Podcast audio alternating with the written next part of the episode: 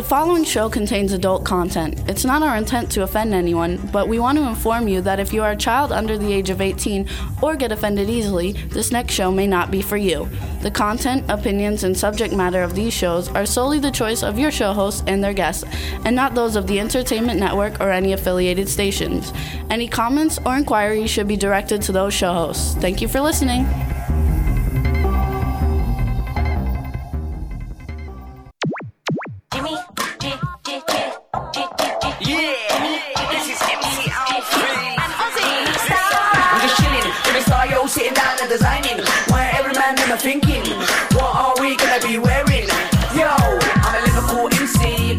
Me. Big up the girls inside the party. Let's get down to crazy Jimmy. Big up myself, and known as Alfie, the one and only, the Turkish MC. Always love the clothes of Jimmy. British, I'm yo, what I wanna be. Jimmy Star, new celebrity. We'll take you out. Hello, hello, hello. What's up, everybody? How's everybody going? Welcome to the Jimmy Star Show with Ron Russell, bringing you the good times in music, fashion, pop culture, and entertainment. And man, do we have a fun show for you guys today. Um, if you want to like chat with us live today, you can go to w4cy.com and hit the little uh, chat box in the bottom right hand corner, and you can see people in there. Before we get started, let's say hi to everybody, starting off with my cool, outrageous man about town co-host, Mr. Ron Russell. Do you all believe what he just said? He's so full of crap. Anyway, the show's going to be okay. We only have one of the most beautiful women in the world on our show, who's a fashion model and an actress with a body of death, gorgeous gowns, hair, eye makeup, stunningly beautiful woman with a brain for a change, and interesting. And we also have a very, very sexy guy on. For you ladies out there that used to plug in your vibrators when he was on his exercise machines doing commercials, yes, we have him on our show, The Body. The body. That's what I call him. Also, he's a buddy, and I love him. He's a great guy. He's a terrific person. Today, we have two friends on our show, and our shows are always better when we have our friends on because we like crazy people. anyway, here we go. Now I got to start in with what's going on. My knees. Hang on, say hi real quick to the chat room. You can say hi. Oh, hi, chat room. You, Uh, You know, I never know who's in there. Jimmy does all that crap. Anyway, my knee is killing me. I am finally going to go to x ray because something is radically wrong with it. It hasn't gotten any better. In fact, now it's gotten worse. Reason being, I don't want to go to the emergency room is Eisenhower Hospital's emergency room is filled with people with stomach viruses and nose viruses and stomach virus, every friggin' virus known to man. And if you go in there, you know, healthy, you come out a little sick. So I'm really reluctant, but I'm going to wear a mask and rubber gloves and probably a burqa and have, uh, you know, J- Jimmy run after me with a steam machine. Anyway, um, Geico, let's talk about that fabulous insurance company that promises to stick by you and bullshit. Geico is full of crap. Geico is just like everybody else. They're out to make money. They sucker you into anything with their false bullshit advertising. They got a stupid lizard there advertising their insurance. Okay. Here's the latest update. Yes, we have heard from Geico. Possibly they may want to up the ante on my vehicle and probably offer me $10,000 for my car. Well, screw you, Geico. I am never, ever, ever going to give you my car. I will keep this investigation open for as long as I live, and then Jimmy will continue it. Could go into decades. But I want you to fix my car. Now Geico says, well, we don't know. There could be undercarriage damage and it's a wreck. Well, let's put it up on the lift, Geico, and I'll be there with my mechanic as your mechanic looks at the, the chassis because I don't trust you as far as I could fucking throw you. Okay? And let's see if there is undercarriage damage. Guess what? I'll pay for it out of my own pocket to fix the undercarriage damage. As long as you repair the fenders and the wheel mount. It's a fair deal, don't you think? I love my car. I will never give my car up. I looked at an old Thunderbird, turquoise, beautiful, tinny piece of crap. I wouldn't drive it for free. I went into a beautiful Porsche, an, an 03 Porsche, gorgeous, wonderful. I put the top up, my hair got caught in the top. Couldn't move in the car, so small. Any car that I have ever seen in my life except for uh, the 63 Thunderbird convertible, which I would love, but unfortunately they started around $48,000. so I don't have that kind of do re mi to blow on a on Do a, re mi. on a pet car. You know, this car is not my driving car. I rarely ever drive baby. Baby's my pet. She's my baby. I take her out never in the rain because it doesn't snow here. We're in Palm Springs. I take her out when the weather is beautiful with the top down, and we go to a friend's house where she's parked on their driveway or in their, you know, where they have gates. You go in the gates, and then the gates close, or the car is safe. This is my toy. All of you guys out there that have um, classic cars, you understand what I'm talking about. I have put a fortune of money in this car. New brakes, new muffler, new everything, new this, new that. You know, I'm rebuilding her because she is an 04. They don't want to hear it. Geico is probably the most arrogant, cold, nasty people I have ever dealt with in my life, and I'm just sick and tired of them. So I'm going to go legal on them. Oh, absolutely. Win or lose, I'm going to bust their chops, and they're never going to forget my name. Bust. Ron Bust. Russell's going to win, ultimately, somehow, because they're dying to close this case. Not until you repair my car. Then I will close the case. I will stop saying things about Geico that you guys don't like because you blocked Jimmy I When- got blocked by Facebook on Facebook by when he gave his opinion, and a lot of my people who have gone into uh, their uh, webs, what is it called? their Facebook their page. Facebook page. A lot of people got blocked. A lot of people are getting blocked, which means that we are doing some damage. They're a little afraid of what we say. Um, we've got a lot of people now. There's a friend of mine who said her insurance is up and she was going to thinking of going with Geico, and now she changed her mind. So you see, every dollar you lose, Geico, is gone. If you fix my car, I won't talk bad about you, and you'll make money. So the best thing to do is to fix my car. That's right. Fix Ron's car. That's, That's the all. thing we got. I'm not asking Facebook. for money. I'm not suing you for my knee. I'm not being an ambulance. What is it called? Ambulance chases. I'm not litigious. I'm not one of those people that want to get something for nothing. I've given you a lot of money.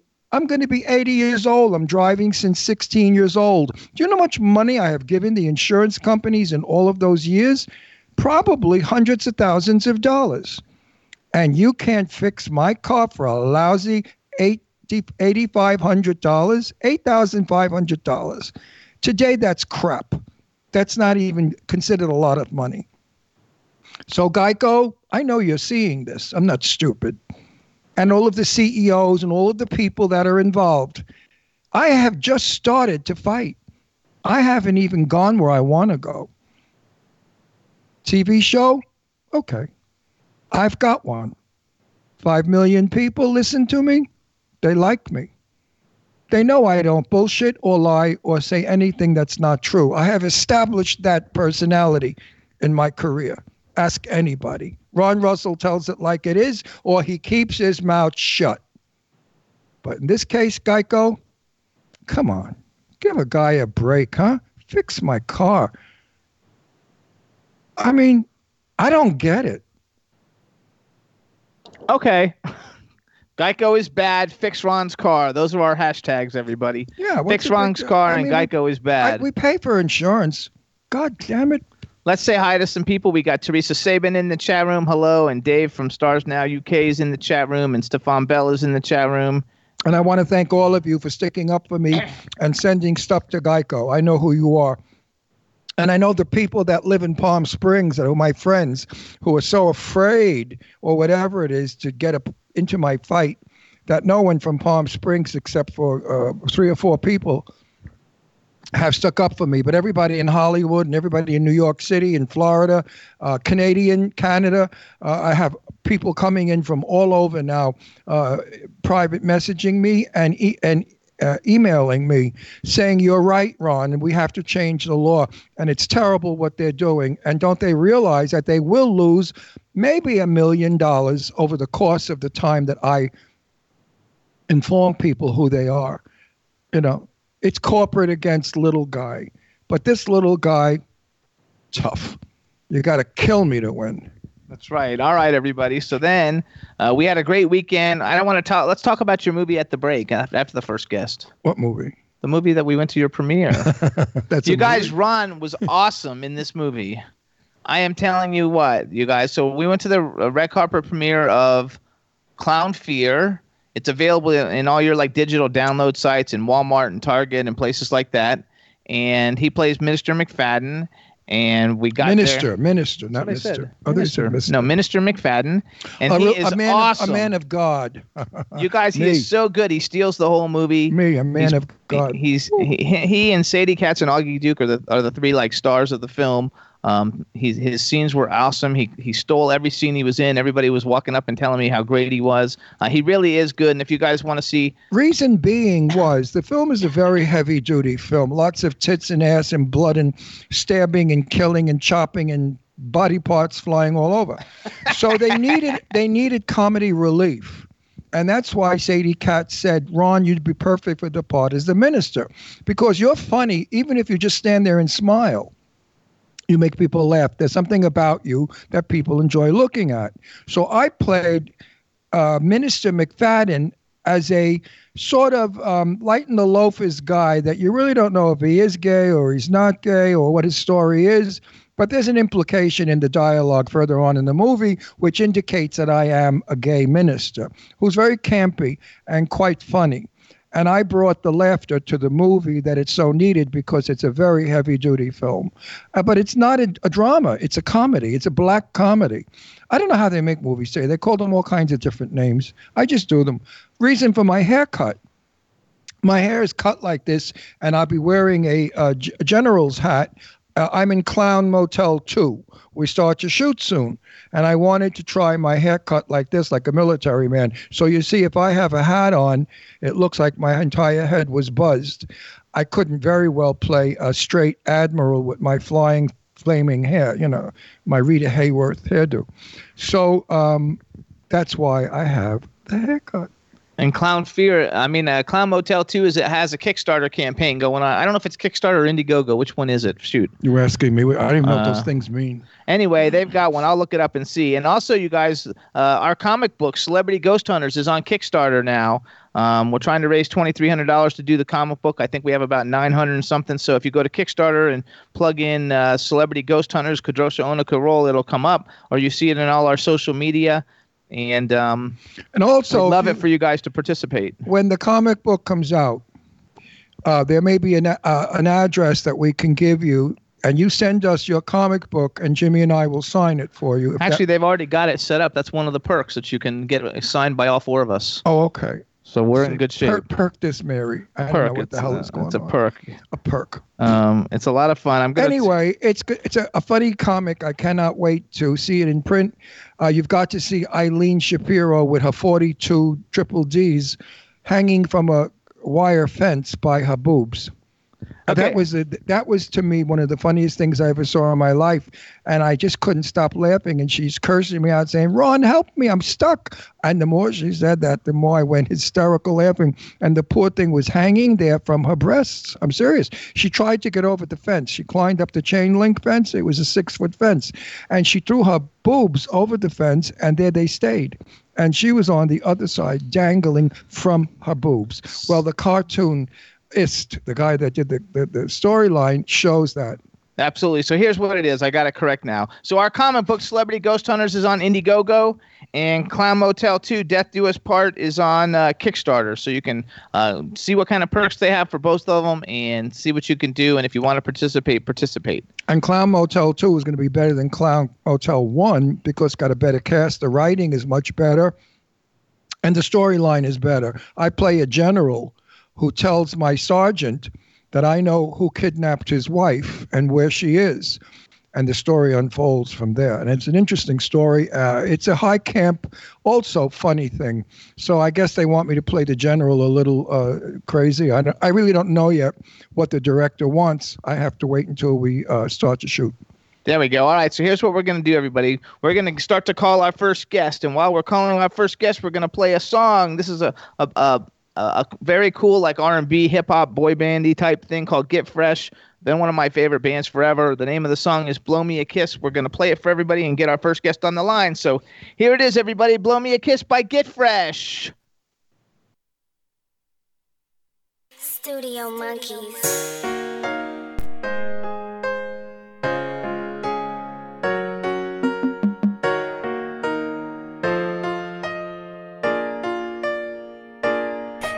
Like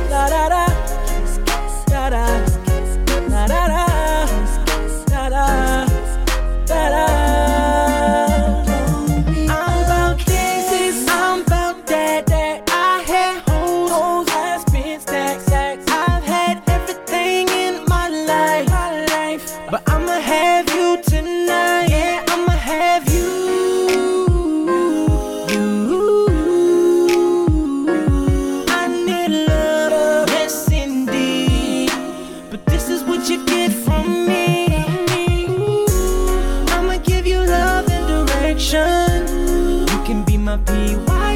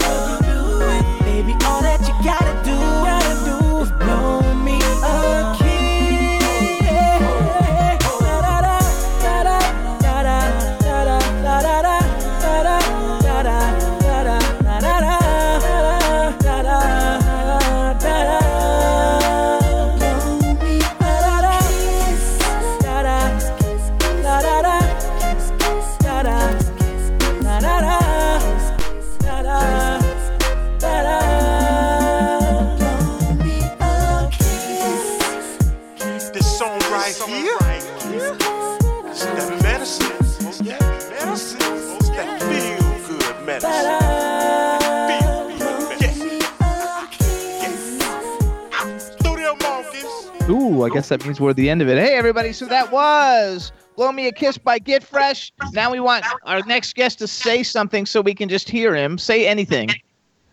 Hello, and I am happy to be here. There you go. All right, everybody. Now good want- choice. Good choice. Now we want to welcome to the Jimmy Star Show with Ron Russell, the incredibly talented and super cool Glen Bagley. Hello and welcome to the show.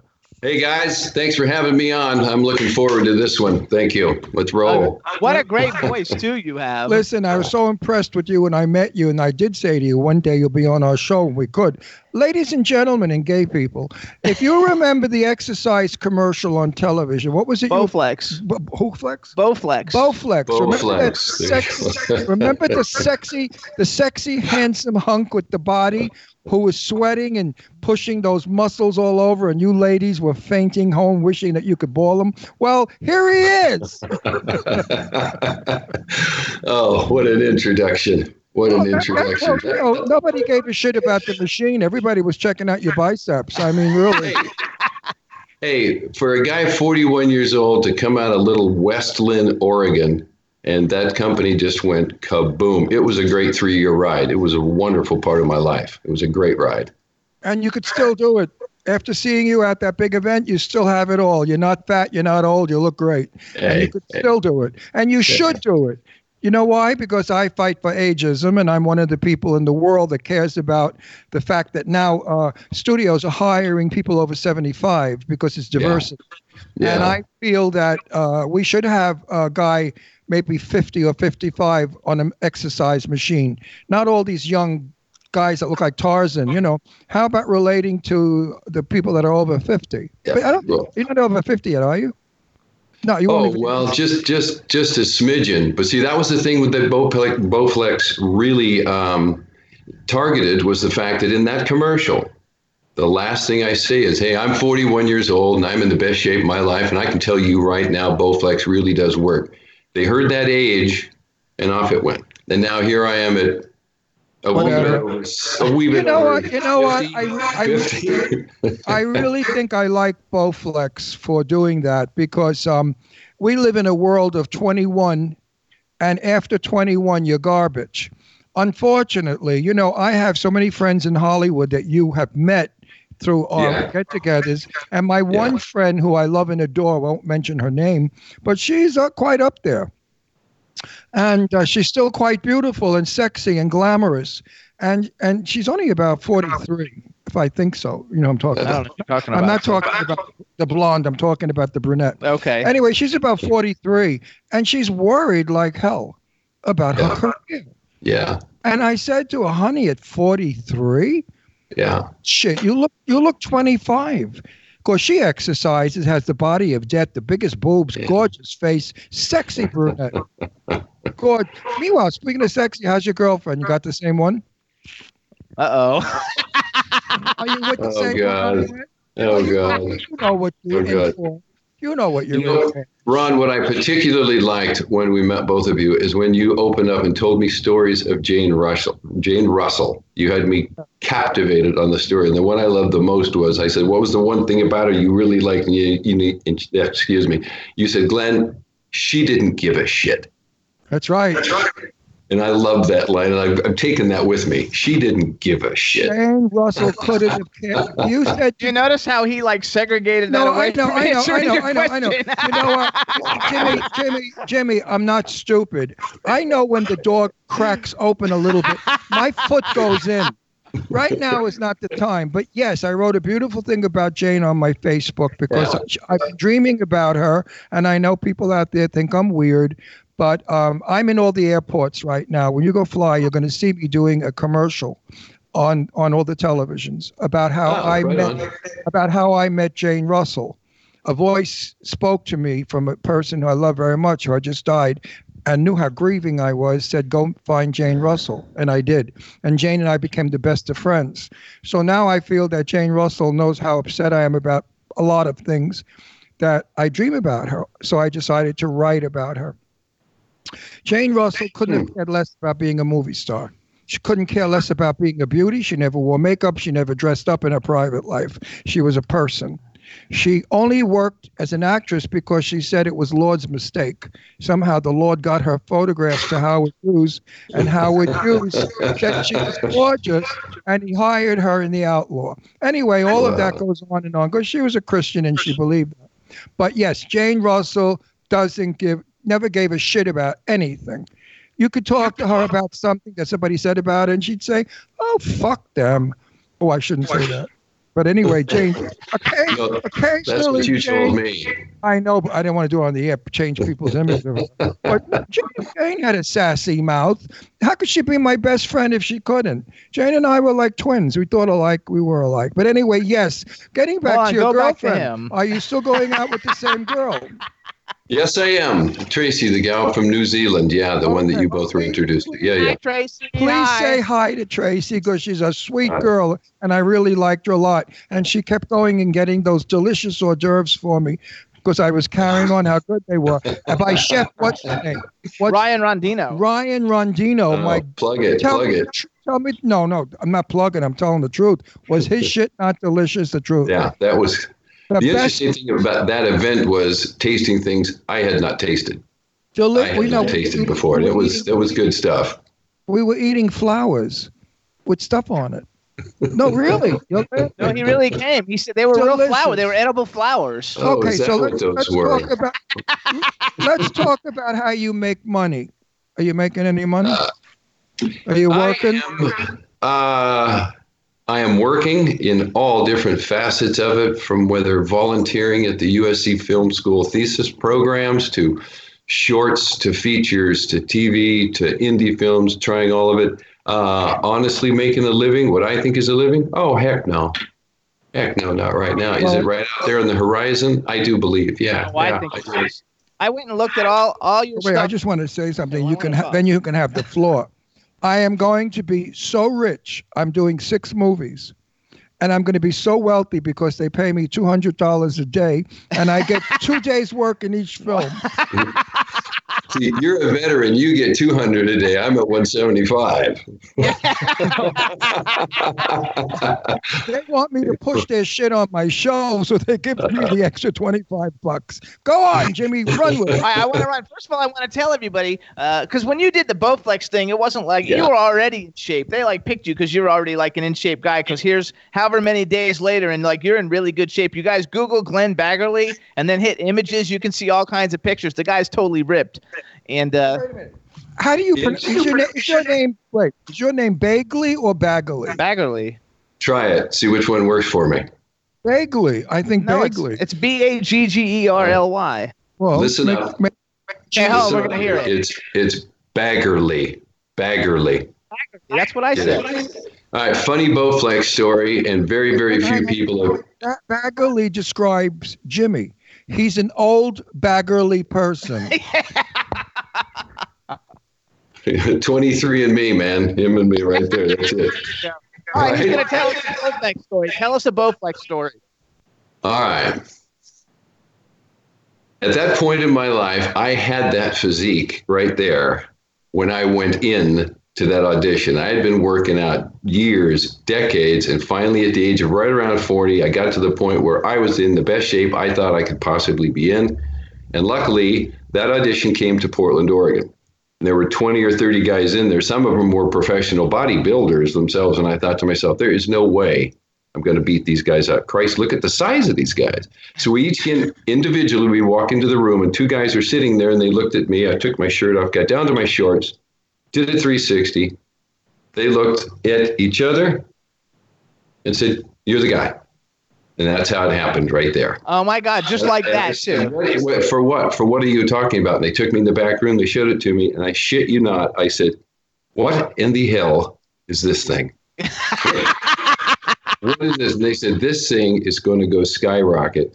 And they went from selling two units a day, and after three years of that repetitive commercial in your face in bars and gyms at all over the world, they were selling 1,200 of those doggone things a day. It was a delightful three years, and that's how it all worked out. But I had that body when I went into the audition, Yeah, folks. of course you It's marketing. Yes. And listen, listen, had they hired the muscle bound guys, it wouldn't have done well because that's not realistic. What they did was they showed us like an average Joe with a good body, not a muscle bound body, and Right, not, not a right, fat slob right, with a right. not a fat slob with big tits and a hanging belly either. You know, you had a nice physique, you're handsome, and you made the machine look good. So I understand. Yeah, you, made, yeah. you made a lot of money with them. It was good. They took real good care of me on a three and a half year basis. We discussed it up front. This is what we're willing if you're willing. And uh, Were you, uh, able, were, you, were you able to buy a house with some of that money? uh, not a house. An apartment, a teepee, a teepee, or a bungalow. You're right. I got a good, couple of good teepees. One's for sale right now. Actually, I still have it.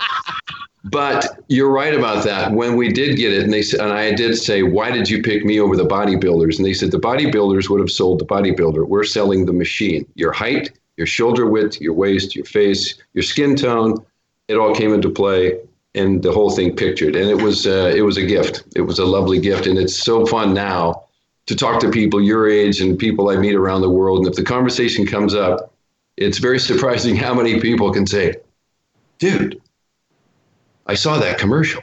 I remember seeing that commercial." So Nobody it's didn't see it. you, you, you also had great legs. Your legs look good, and I was picturing them in fishnets and high heels, and I thought he's got better legs than Rita. Than, than uh, what the hell was her name? The famous blonde. Oh my God! I- Marilyn Monroe? No, the, the one that had her legs insured for a million bucks. Oh my God! My, I loved her. The blonde actress from the '40s, the beautiful blonde that Marilyn Monroe took everything away from. Oh my God! How, she was known as the Betty Grable.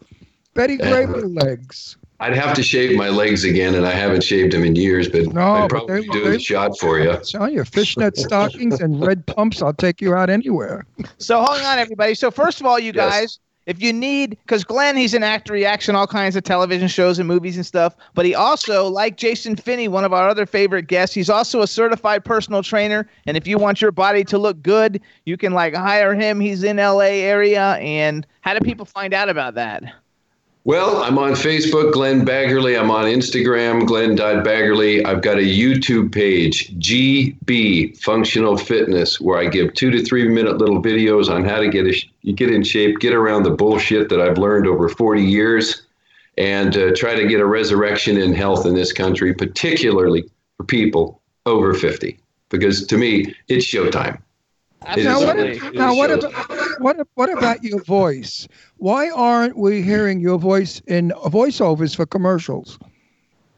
I mean, you would be per- you have a You got beautiful a great You have a voice. beautiful voice. It's clear. I understand you when you It's deep. speak. You don't sound like some of the morons on our show. They're talking Chinese.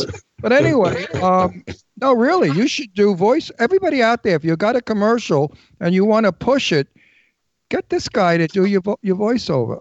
Have you done any voiceover work? Honestly, no. And uh, it, you know what it's been? Doggone it. It's been my procrastination and just not taking people's advice and observations and saying, hey, Glen, at least give it a shot, make it a valid effort. And I, I do need to pursue that. I'd love to pursue that. I'd You know how much you know how much voiceover pays? It pays beautifully. More than voiceover. acting. More than wish they- 175 a day. yes. more than, more than 200 a day for 12 13 hours work if they want if, if they want an old man's voice from brooklyn with a brooklyn accent i wish they would hire me for voiceover you can make a Yeah. lot of money i mean big money you could Yeah. buy a house with that money not an apartment Uh, what do you, all right, your, your recommendation right here on the air? What would Well, you guys recommend? it. Recommend? i would Oh, love yeah, to see you are. i would love for you to do a commercial either a man's cologne voiceover or a uh, clothing if you spoke right. said buy this jacket it's fabulous i wore it to a cocktail party with that voice and the jacket i think oh i could do that i could be him i'm going All to right. sound Then you, like him. then you, but then you graduate and you move into like the cartoons and stuff. Like I used to go to those. lot of money Hang on, all those autograph signing conventions. Yeah, all- yeah, yeah, yeah, yeah, yeah. for the show and the people who are popular in voiceover i'm not kidding you they have like sometimes you would go and there's 100 200 people in line to Right. like, meet those people like so it's a it's a very viable uh, good Yeah. business you don't seem ambitious for some reason I mean, I got that feeling when I met you at the party. I thought to myself, he's handsome, he's nice, he's sharp, he looks good, he dresses good, he sounds intelligent. He probably can memorize lines that I can't. But anyway, why are you not out there like I know so many shits, crappy people that are out there doing it. And here you are, you've got all of the good qualifications that it takes to make a star, and you're not pushing, you're not shoving up how everybody's do you know ass. he's not pushing he's in call of the wild with with uh, harrison ford right now Well, He's not the star. Harrison Ford is. yeah we want him to be the star When you're the star, then I'll get excited. I'll say, "Oh my God, you're kidding? He's starring in the movie. Let's all go." right, see it." all right, all right. All right. You know, it's this type of motivation right here. And I think it's a hump. I'm just at that point of believing, you know what, I'm hanging with these guys. I'm working with these guys. I'm right there with these guys. And I do. I do need to take it, take the bull by the horns per se, and get out there and subject No, myself to it. You gotta do. ha- you gotta hammer at it every single day. Yeah. You gotta hammer it until it becomes an obsession, and then you become one of those retarded actors that only talk about yourself because you have nothing else to talk about because you lost the world. You know, you became an actor. Yeah, there's there's my goal. Yeah. well, well, how, how are you? Well, my latest film is out, and I'm making another one. That's like sounds like me, but anyway, um, I, when I was uh, 19, I made a film with Sophia Loren and Tab Hunter, but I was not the star. I was an extra. I played a Right. soldier. So I could lie and I said, "Well, I work with Sophia Loren and Tab Hunter." Excuse me. You tell people that all the time. Yeah, but no, I tell them I'm an extra. I've heard it. And- I've heard it. No, but I said I'm an extra, and and the camera goes by me so quickly. So hold on. Let's let's talk about Glen a little bit. So But first no, of all, I'm, what I'm saying is I never gave up until he's not giving up. He's got a great resume. when my wife took a powder and left the kids, I had to raise my children. And I couldn't raise my children on the, the money I made at Universal, what Charlie's Angels I did, and what Macmillan and those shits. They didn't pay crap. You know, you, you back then the salary was not that big. If it was no, if you were the salary wasn't that big. Yeah. No, I'm feeling in a groove right now. Things things are starting to groove. I've got some good things coming out there. They're in post production. I've got some good things running currently, and I'm feeling good about it. You know, I've been here down here three years, and and I've learned a lot in the three years I've been here on how. Full of shit everybody It- it- it's this is the major leagues. It's the mecca. I'm from Oregon. And Yeah, LA is the mecca, and man, I tell my buddies, guys, what goes on down here goes on down here, man. It's a melting pot of everything you want, as much as you want of it, and it's out there. But it's it's it's all of it. It's the major leagues. it is. Did, did you ever meet, I love it. did you ever men, meet so many nut jobs that are full of shit? I mean, this is the this is the capital of bullshit, Hollywood. It's disgusting. But anyway, you know, uh, movies anyway, are I want to like talk. So All oh, wait, wait, Yeah, I want to ask him one more question. I'm putting Yeah, my yeah. mic down Yeah, right. because I'm bored. Yeah, right. Come you make on. me Jimmy bores me to death. Come to- on, let's go. would you lend me money for a divorce? yeah, Yeah. right. Okay. Yeah. good. I'm putting Everything my I mic down. Anyway, I want to see you in movies. Goodbye. All right. That's not goodbye. So first of all, first of all, he's also he's a jock. He's not. he's so modest. He, he's got so many accomplishments. He played professional baseball in Italy for three years. I mean, so you're already like this jock guy already, like with the body and all those like different things. He's very like modest. Um, he's got three. Is it two or three national commercials going? Actually, three. Yeah, one throughout the U.S. and two in Germany and Austria right now. So I hear. Yeah, yeah. So he's on the Consumer Cellular commercial, everybody. He also has a commercial where he plays Indiana Jones uh, in a, I don't know what DECA is. What is that, like a bank or something? What is DECA? DECA is a German investment bank. Okay, so he's got a, a thing where he plays Indiana Jones in an investment bank commercial, and then he, he got to go work on Call of the Wild, and he got to tell his story to Harrison Ford. So tell us your Harrison Ford story. All right. Back up just a bit. I had filmed, I'd gone to Bucharest, Romania, out of Los Angeles. I get hired to play Indiana Jones in a commercial. I show up in Bucharest, walk onto the set. It's a full blown Indiana Jones, studio quality, 30 second spot. I'm in the hat. I've got three days' growth. I got the jacket. I got it all. And I asked the director, Why'd you pick me? Of all the people, he said, You walked into the room. it You look like him. You look Yeah. like Harrison Ford. So we shoot it, and we're actually shooting with Spielberg's uh, guys on the uh, DP. Stuart Dryburgh is DP of the shot. It's a fabulous couple days. That commercial's in the can, not been distributed yet. I'm cast as three different characters in the movie called The Wild over a three week period, come in with a seven day growth, 14 day growth, and a 21 day growth, three different scenes in the scene. In my last scene, I play the captain of the ship where all the townspeople are trying to get on. It's the Yukon, 1880s. It's cold as hell. But in real life, it's 105 degrees on a studio lot. The town is in snow. It is one of those Hollywood stories. It happens. 150 background extras, 200 person crew. And throughout the day, we see him coming. It's the first time we've seen Harrison. I've never met the man. We're in awe of him. We were explicitly told, don't talk to him, Don't even think about bringing a phone. No autographs. None, none of the typical bullshit. But hear me out. This is where it gets good. We filmed the scene. Wait, listen. That's good. Now hold tight. I got a good story here. I play the captain of the ship. The people are coming up the gangplank, and lo and behold, my phone is ringing. Listen to that. I got to shut that off. Lucky me. Lo and behold, the scene is Harrison's walking up the gangplank. I am off of his shoulder in the scene. No lines, no script, no nothing. I'm background. He comes by. I'm saying hello to the other folks coming. Hey, good morning to you. It's going to be a safe trip. Hey, nice to see you again. He gets right beside me. And I looked up and I said to myself in that twinkling, I said, I, I got to say something. And I looked up and I go, Good morning to you, sir.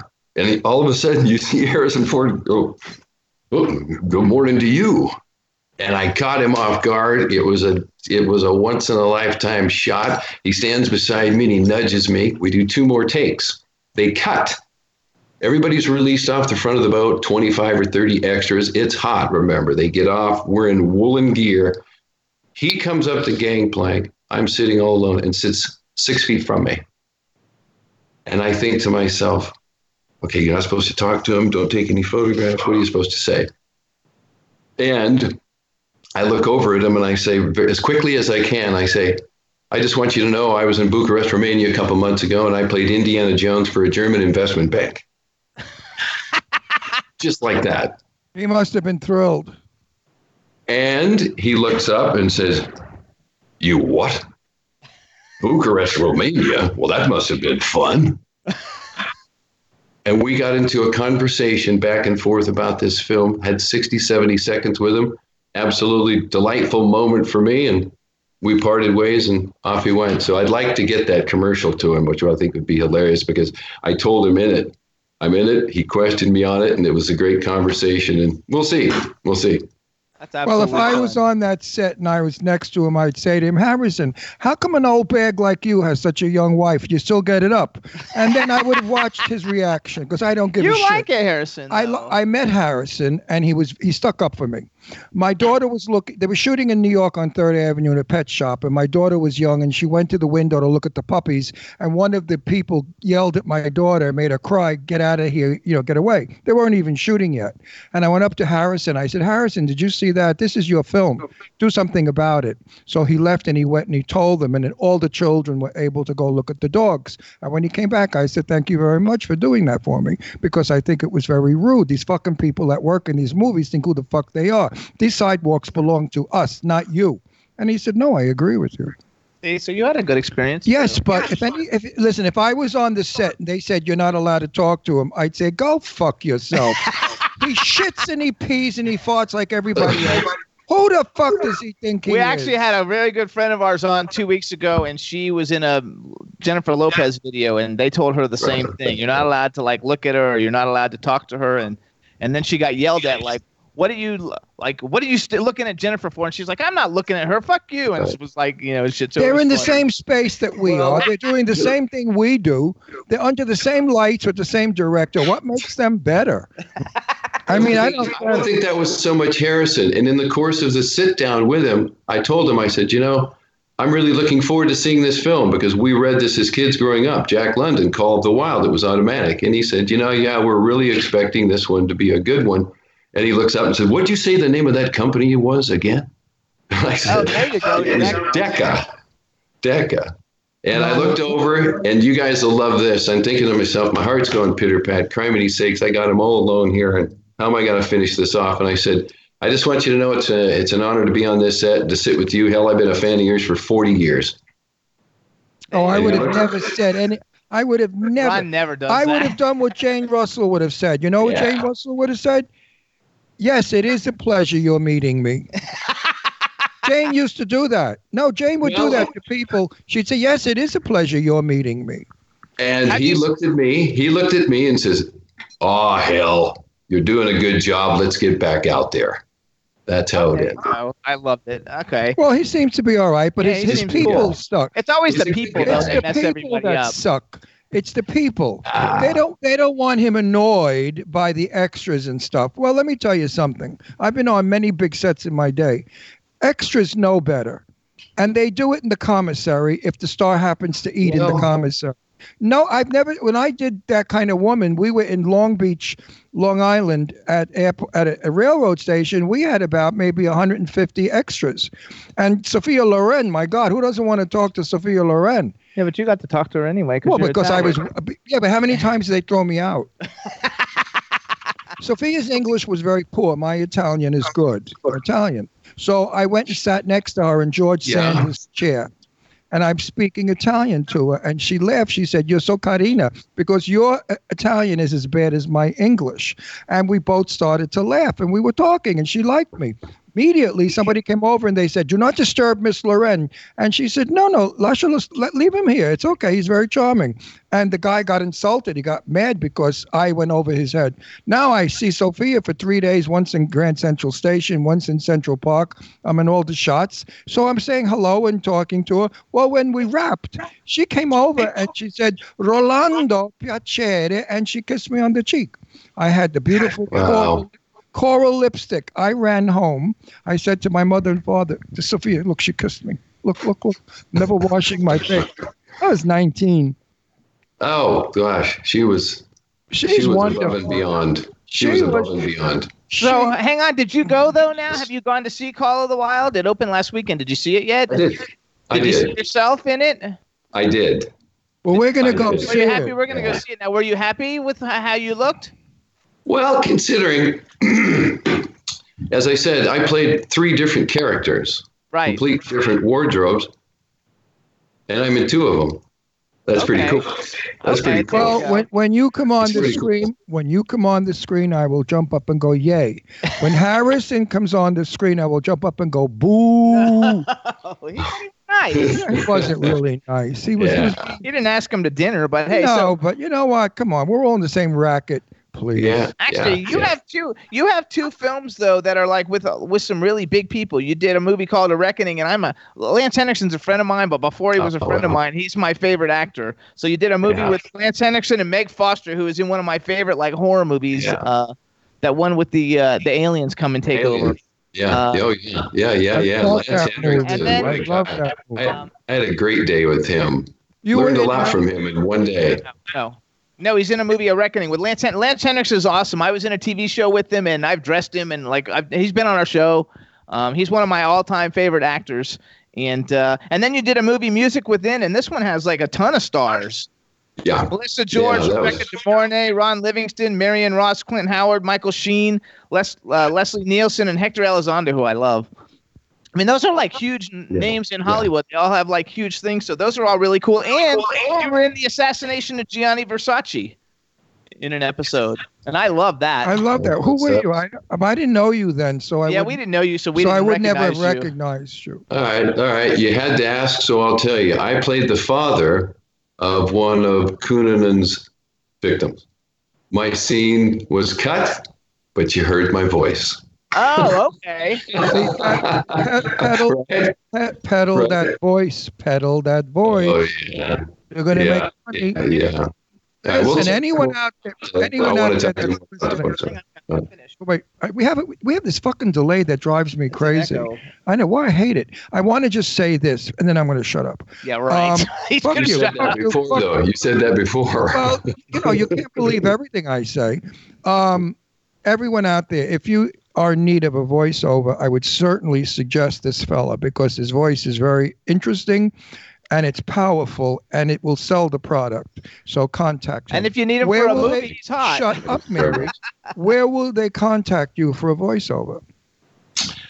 Oh gosh, what would be the best answer to give you on that? I am with uh, Shelly Pena at Golden Pineapple Management. And I don't have the number right off the top of my head. She's been lovely for me. Shelly Pena at Golden Pineapple Management. Or Management. find him on Facebook. Because Yeah, you know, yeah, right yeah. right now over five million people are in our show. You know that's our audience. That's our our. right now, but over Yeah, well, Oh well, yeah. When they do all the other shit that they what do they call Yeah. it? uh, syndication. When they do the syndication, it's five million people. So out of the five million people, somebody, maybe some rich Iranian wants to push some, you Yeah.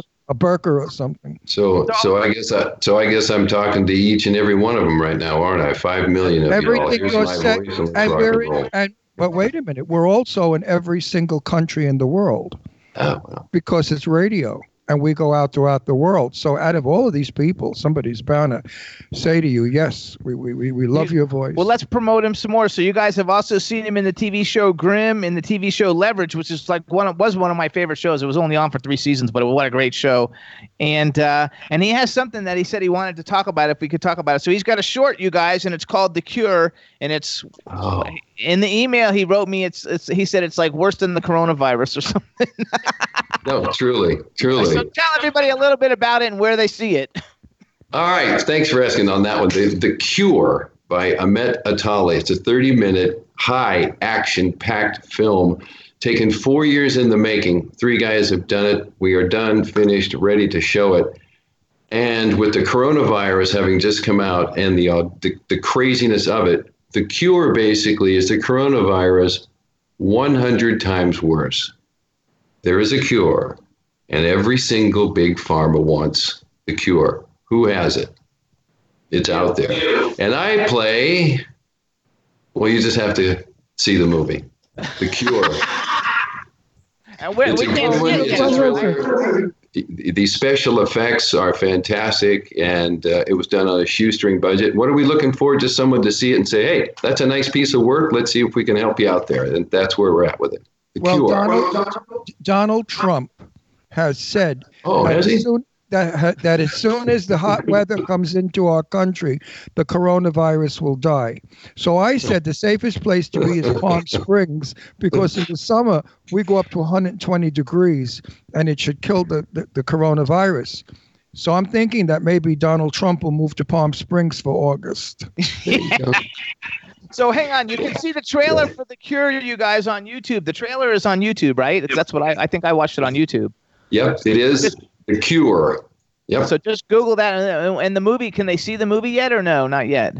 Not yet. We are in festivals. We just won Best Picture, uh, Best, what the heck was the award we just got? Certainly Most Best Director and Best Action Film in our first little small film festival. It's our first little introduction to it.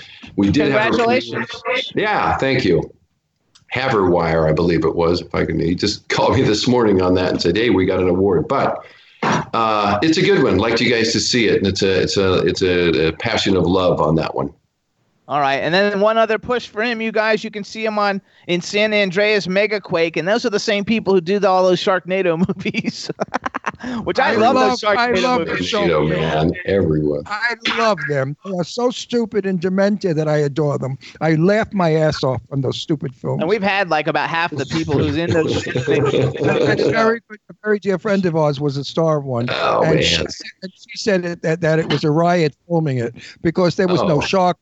Sharks were not flying, but they had to pretend they were, and it was very difficult doing this Oh, that, yeah. like Oh, yeah. sharks Green that are not there. They kept hitting each other, falling down, tripping each other. It was yes. Everything we did was imaginary. It was Yes. imaginary. I Yeah, think that was I, fun. lo- I love Yeah, those yeah. movies, though. I I, love think, those. All right, so let's do like a hypothetical now. So, so All you're right. an actor, and, and you could uh you could be in any movie that's ever been made in history. What movie would you like to be in? And then while you're thinking about that, who's a male and a female co-star that you'd love to work with? And don't say fucking Meryl Streep. Everybody says Okay, I won't. All right, first thing that came to my mind a reboot of The Good, the Bad, the Ugly. I'm playing the Clint character Okay. in some form. Who's gonna who's gonna be who's gonna be the the other two? Who knows? You know, Lee Van Cleef. How do we duplicate that? But who would I also like to work with? I want to work with Brad Pitt. Okay. Brad And- Pitt. Brad Pitt. I so want to stand. Well, here's why. I, I identify. I identify. Hold on. I identify with him, and I want to stand toe to toe and say, "Hey, I'm ready to hang with you here a little bit." I do. Now, I as far as rather I would prefer to act with an actor who has like an, a male Anna Magnani kind of an actor. Brad Pitt is blah. He's so waspy. He's vanilla. he doesn't do anything on the screen but sit there and make faces. He's not an actor. I'm serious. And why he got the Academy Award, it's all Hollywood bullshit, just like that Chinese movie. Everybody said it sucked, but yet it won Did the award. Did you award. see it? Did you see Parasite? I didn't see it. Oh, yet. Everybody oh, I said- did. Yes, Oh, I did. did you like it? Was it any good? Ah, I, I I saw it. the jury is still out, which tells me, I, for some reason, it just did not jive with me personally. I I haven't I met don't know. anybody. Oh, come on. that- Everybody said it was a piece of shit. Meanwhile, I would definitely work with Charlize Theron. She is by Yes. far the most gorgeous creature in the world. She makes my Yeah. gayness go away. I mean, I could be straight for her in a minute, but I loved her. In, Bo- in B- Yeah. Bombshell, I thought she did a brilliant performance. She should have won the Oscar for Bombshell. She wore an entire fake skin over her face, the Yeah. entire shoot, to look like Kelly, and she was brilliant. Did you see it. Bombshell? Bombshell we liked a lot. Loved it.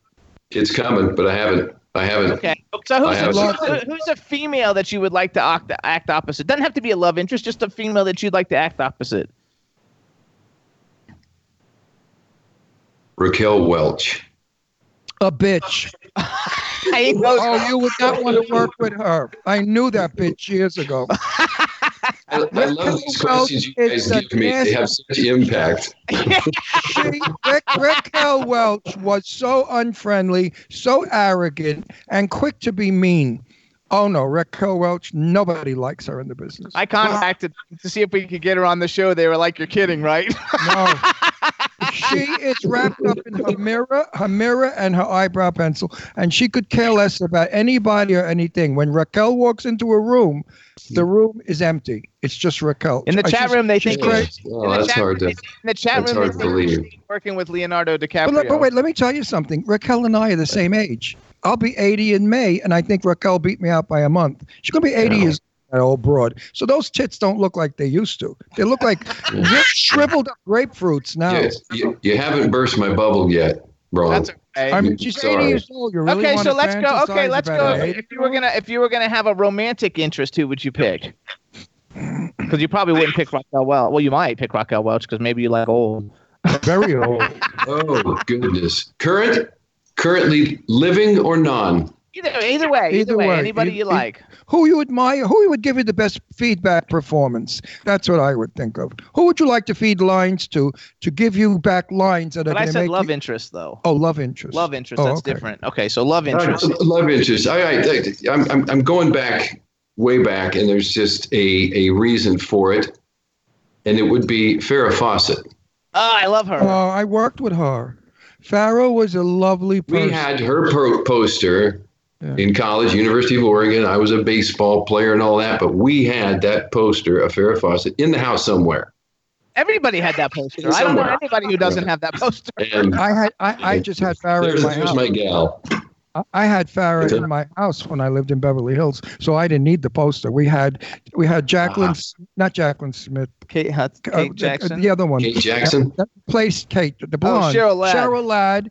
Oh yeah, sure, her- sure, her, sure. Her, her daughter uh, used uh, uh, what the hell, whatever her daughter was used to play with my daughter Deirdre. We all lived in the same area, and uh, Farrah was by far. She was pregnant when I met her. Was on I, I was on Charlie's Angels, but I never worked with her. I worked with Jacqueline Smith, but I met Farrah, and she was pregnant, and she was the loveliest person. Yeah, Very- she seemed very- like she would have been. She seemed to be very frightened.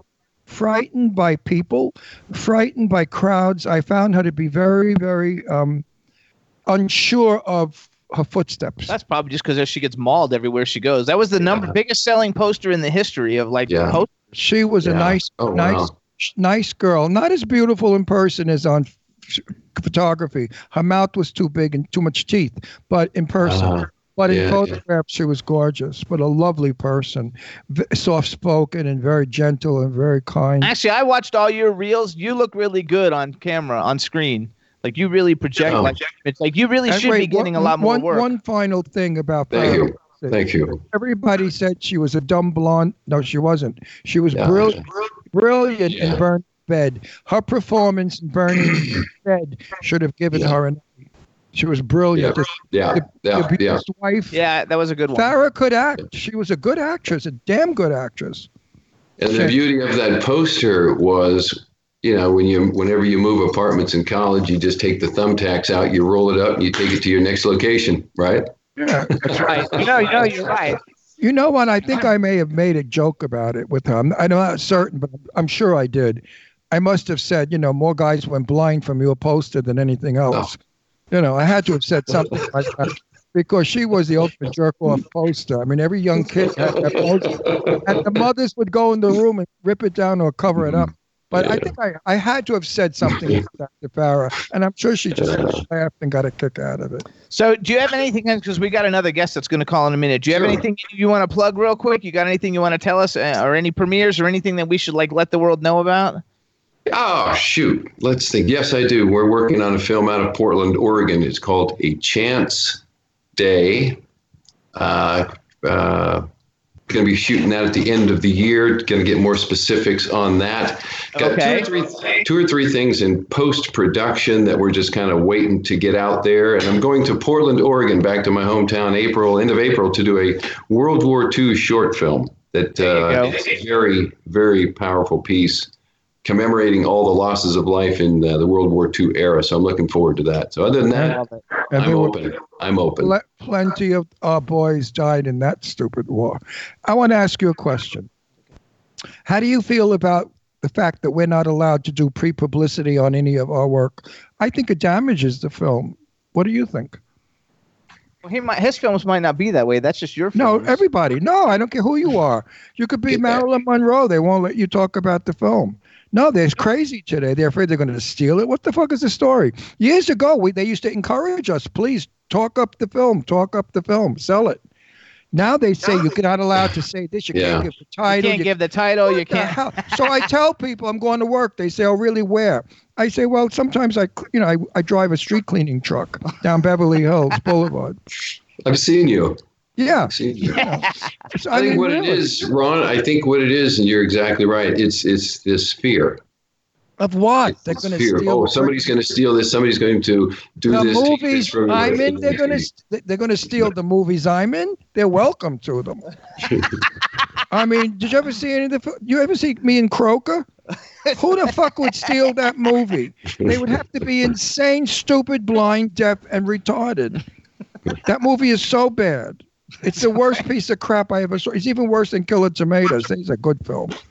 Oh my God! Who's It is gonna- true though. A lot of people can't promote. But anyway, we're gonna have to run. We got to run. Listen, we're going to see you socially. You're going to come out to the desert. You're going to have dinner when we have a party, and bring that lovely to. girlfriend. She's so sweet. And Tracy I'm will gonna, be you know, there. I've got 14 films I'm producing. So like, if something comes up that we can use you, I'll definitely. Yeah, if we need a Harris, Yeah. if we need a Harrison Ford, this way you knock him out of the box. yeah, You can. And leave you with this ghost towns of america is a new idea of working with a guy out of england uh, and we're putting together a show where i'm the host of a weekly show and i take you to a ghost town in america Oh, I like that. I've been to two of them. I've been to two. and many of them still have people in them so i interview those people and ask them why do you still want to live in a town of 17 when there were a thousand here 150 years ago so it's I another went- concept we I have love ghost that. That's a of good one. I, That's good went one. to the I'll get fa- that I to went you. to, I'll get that to you I went to the famous one called Calico. Are you shooting sure. at Calico? Calico was really an interesting ghost town. We're going. Uh, yes. hey, No, no. it was a fun Hey, time, Glen. We'll talk to you soon. and we'll see you really soon. Absolutely. Thank you so much And for coming on the show. push- Everybody in the chat room that loves voice. you. Push that Yeah, voice. push the voice. I agree. All right, everybody. Thanks, All Glen. right, thank so you guys thank you so much we'll talk to you later bye-bye Stay Bye-bye. well. Stay well. People said have him come back with Sadie. Oh, if you ever saw Sadie, he'd kill himself. he met you Sadie. She was there that night. You met my friend Sadie Katz, the Uh, don't- gorgeous don't keep blonde? talking because we got to go. She was at that thing we met you. You might not have met him because we went to an event Oh, afterwards she's with go- her. if- oh, if I was, But she's she's got a fiance. if and I you were a young and straight, I would go out with her in a minute. All right, we got to go. All right. Thank Thanks, you. Glen. Bye bye. Bye bye. All right. Um, so now, you guys, real quick, because we got another guest in 10 minutes. Um, but before we call this other guest, we're going to play the Jimmy and Ron song. So this is our outro song, but I asked Twism if he'd make it into a full length song. And uh, so Twism White Piece has done the song. It's called the Jimmy and Ron song. It'll be up on iTunes in a couple of weeks. Um, I freaking like love it. It's us. It's our own hip hop song. I think it's fabulous. Um, hopefully you got that thing totally ready and go in there, Rebel. So here it is, everybody. The Jimmy and Ron song by Twism White Piece.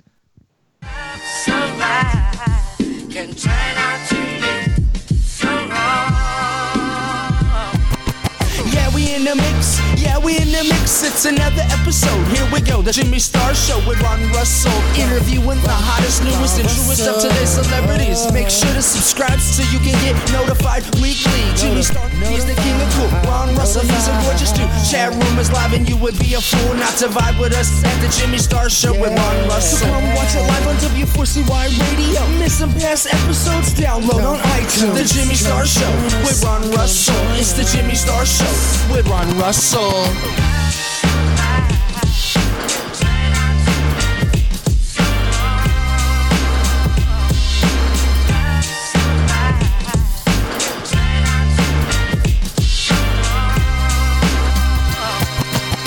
one heck of a way to go and spend some time. Jimmy voted top five on the list of radio hosts at this present time. Top in the top 100 on the iHeart charts. Making news on the Apple News. Dropping podcasts out on iTunes. You can even go and listen out on Audio Boom. So come about your gloom, you'll be glad that you do. Start whistling a tune when you spend the afternoon with the Jimmy and Ron. As soon as they come on, you will know by the song. It's called the Jimmy and Ron song. The Jimmy Star Show with Ron Russell. Hey yo, you can never go wrong.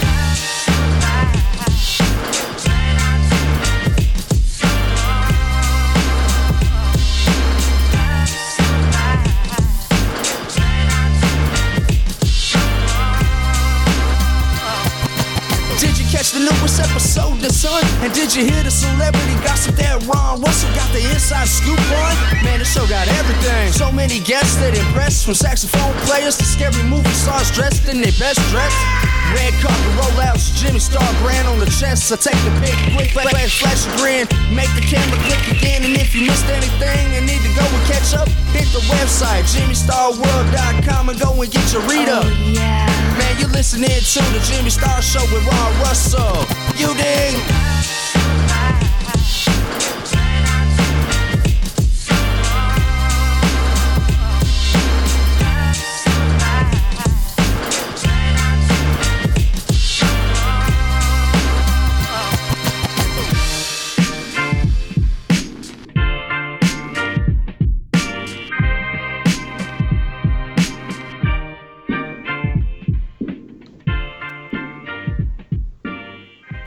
Yeah, everybody, that's a Jimmy and Ron song by Twism White Piece. If you guys listen to the lyrics, they're actually awesome. Uh, everything he talks about, and it is really, really awesome. So, Twism, thank you so much. Yeah, I wish Johnny Mathis sang it. Anyway, I'm eating something, everyone, because you know this show starts at lunchtime, and I didn't have a chance to eat lunch, and I'm starving. So, So he's eating a little Debbie. So I'm eating a little Debbie. So let's talk to, uh, real quick about. All right, everybody. Number one, we want to thank everybody. We were on top top hundred podcast on iTunes. That's eight weeks in a row. So thank you so much for tuning in, and we want to uh, let everybody uh, know all the places you can like check us out. You can hear us on W4CY Radio, which is our home station. You can hear us on K4HD Radio in LA, Jackalope Radio in St. Louis. We're on iHeartRadio, Stitcher, Audio Boom, SoundCloud, iTunes, Spreaker, Apple TV, and Podbean. And on television, you can see us on Comcast, Roku, Vimeo, and YouTube. We're also on um, Spotify and Pandora, which I forgot uh, to mention. So we're also on Spotify and Pandora and a bunch of other places, but these are all the biggest ones. Um, so it's a whole lot of fun, and uh, we appreciate everybody turning in, tuning in and get, keeping us in the top hundred podcasts. There's 750,000 podcasts in the world, so it's very cool to be, um, you know, in the top hundred. Puts us way, way up there. Um, how's how's your uh, little Debbie? It's chocolate. He likes chocolate. Delicious. Are you shitting me? we want to welcome whoever cool human is uh, who joined us in the chat room too. I don't know who that actually is, uh, but whoever it is, hello, hello, and um, Probably a Geico spy. oh yeah, it could be. Geico is bad. Fix Ron's car. Those are our hashtags, everybody. We need to use them in social media. it's funny. I freaking like love it. Um, Now, what do you think about this haircut? I look like an old man, right? uh, everybody can't see it right now. Only you see it. Nobody's looking at my haircut. No. Okay. Why? Because we're doing audio and then we're taping the, the, the video. chat room, the chat room. they can't see it. Oh. The only people that sees it is when we take when I take it and edit it and we put it out. Then everybody will see it, but they can't see it right now. We're supposed to hopefully be But back I to video thought they next used week. to. The, the chat room always used to see us before. They do because we normally we were like out live on YouTube, but we're working on that, and hopefully it's going to start next week again live on YouTube. So I hope so. So oh it will. Um, yeah, they can't see you, but they said they sure looks great. The shirt. How did they know about the shirt? No, no, they said they they're sure Oh. it looks great. That fucking Florida accent you have. Oh, see now it's my fault with the Florida accent. I accent. mean, did I know what he said? He said, I, I, I thought he said something about my shirt looks great. anyway, I'm wearing a New York City shirt with New York City written on it. um, w- we want to make sure everybody too get Clown Fear, you guys support support indie film. I don't really care if the filmmaker guy makes any money. I just want you to see Ron's performance because he's really good. Um, and so I think you guys will like enjoy it. It's a lot of fun, and you get to see. Hey, Dave, Dave, are you still in the chat room? Oh, it hasn't hit Europe yet, Dave. It'll hit there soon. They don't have it Europe yet, but And Dave, you want to see it? Cause wait, wait, Dave, strap it down. There's a scene where all five girls are naked in a pond, tits and pussy and ass all over the place. you are going to have a stroke when you see it. Yeah. And one more beautiful than the other. Yeah, you're gonna like it, Dave. You'll like it. All the girls who you're always like drooling over when they come on the show, they're all in here naked. You so see Sadie Katz totally nude on top. she has nice ninnies too, and they're real. No, she doesn't have those big water bags. Her boobs are real and they're pretty. Nice little pink nipples. They're going to be happy. yeah, I think you're gonna be happy. So it should be good. So um, I think we're gonna call our next guest, and uh, to call her, while we're gonna play a song, you guys. Ron and I. This is someone Ron and I love to death.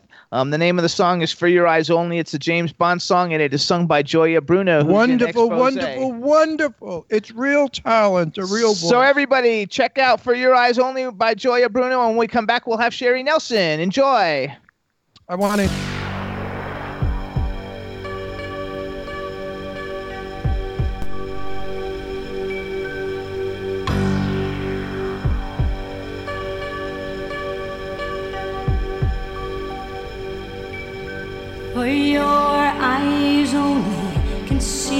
Through the night.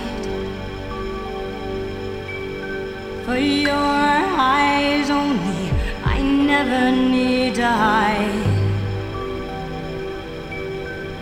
You can see so much in me, so much in me that's new.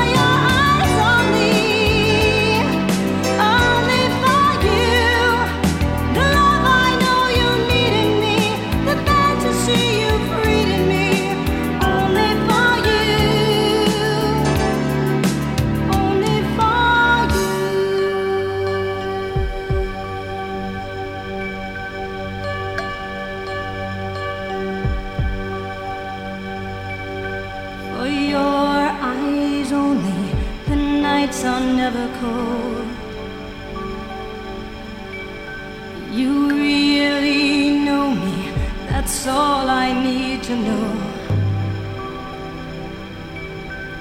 Maybe I'm an open book because I know you're mine.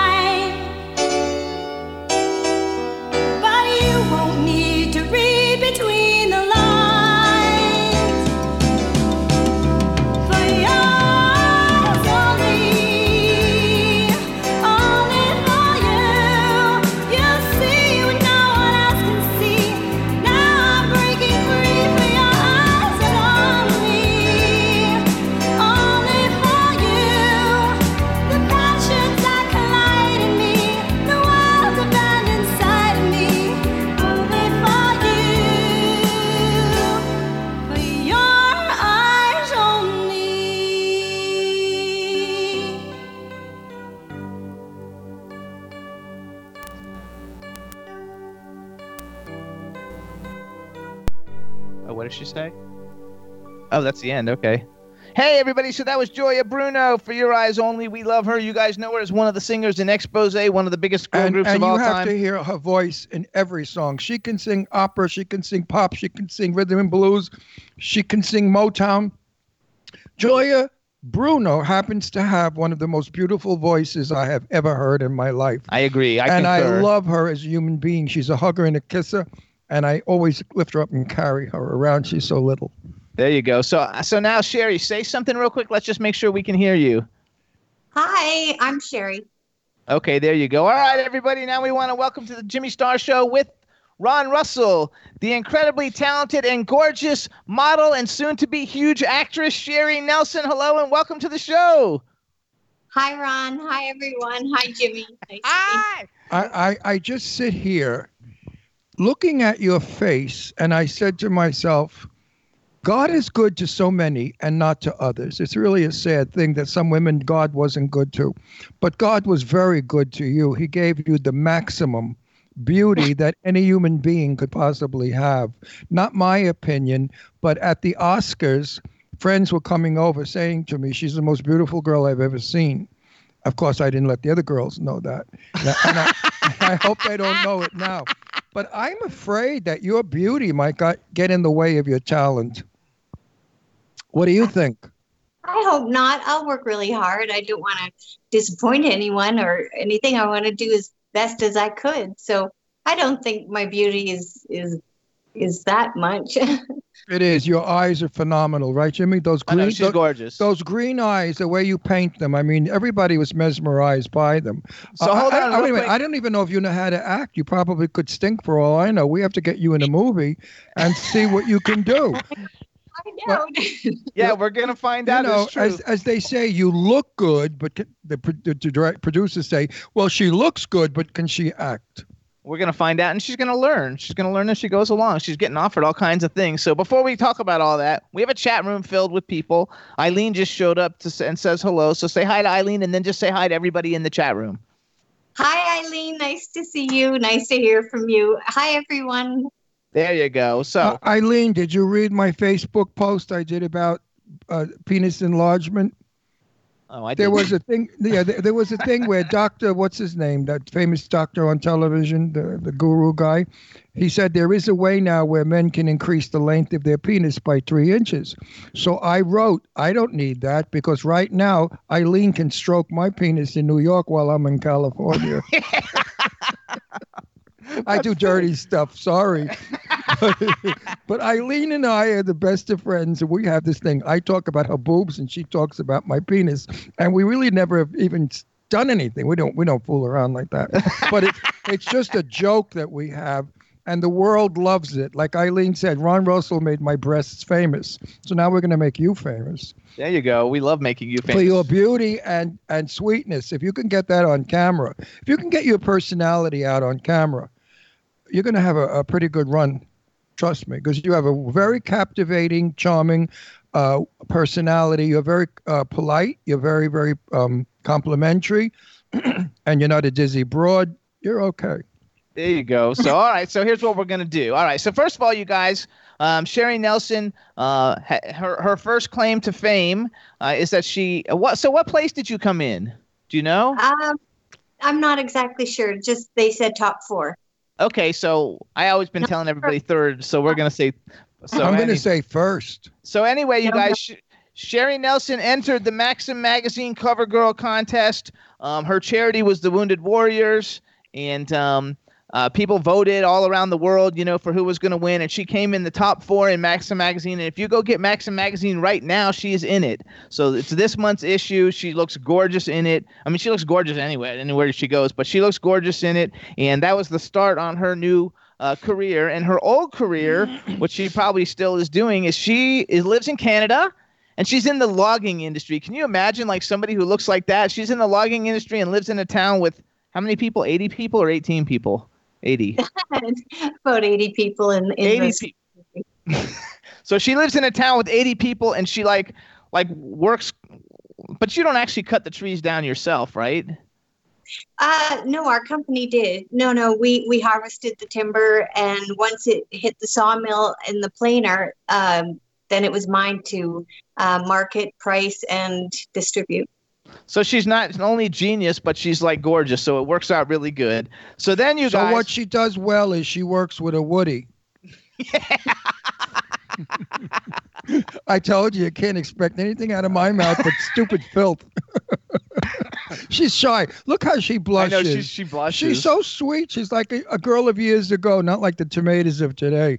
She's like an old-fashioned girl. She's classic. But listen to me. My daughter Leslie was first runner-up in Miss America uh, Eastern Division. She's a gorgeous girl. And growing up, all the boys wanted to go out with my daughter, and they would take her to parties all the time. And I said to Leslie, "Why don't you like some of the guys?" She said, "Well, I'm waiting for a guy that's going to take me to a movie where nobody can see me." They used to take her out to show her off. Did the boys do that with you? No, not at all. No, I I didn't probably have a boyfriend until I was about 18. So I, I have to ask why. she lives in a town with 80 people. Were all the guys gay in your town? I mean, 80 gay guys in your town? I mean, they were not a, lo- a handsome, hunky logger with a red beard and jeans and a plaid shirt that came along and wanted to go out with you? Or was that fantasy? there's a lot of handsome men in the area for sure, but no, no, So now, were Oh, you wait, a wait, late- are these wait, wait. handsome men dating each other? no, no, no, no. Then why These are aren't they? Why aren't I they think dating you? Sorry? Why aren't they dating you? She said they're too busy working. They're stupid. That's what. So wait, were you? So wait, were you like a? Uh, were you a late bloomer, or were you like really pretty in high school too, or were you a late bloomer? No, not pretty. Um, just I, I think maybe perhaps you know when you grow up in such a small town, everyone knows everyone, and maybe you know um, when I moved when I went to university, I had a lot more people interested in me, so maybe it was just too common. Okay. Where and where did you Because go? To, where I- did you go to university? Um, I went to uh, I went to the University of Victoria And on where? the Vancouver Island. okay, I love it.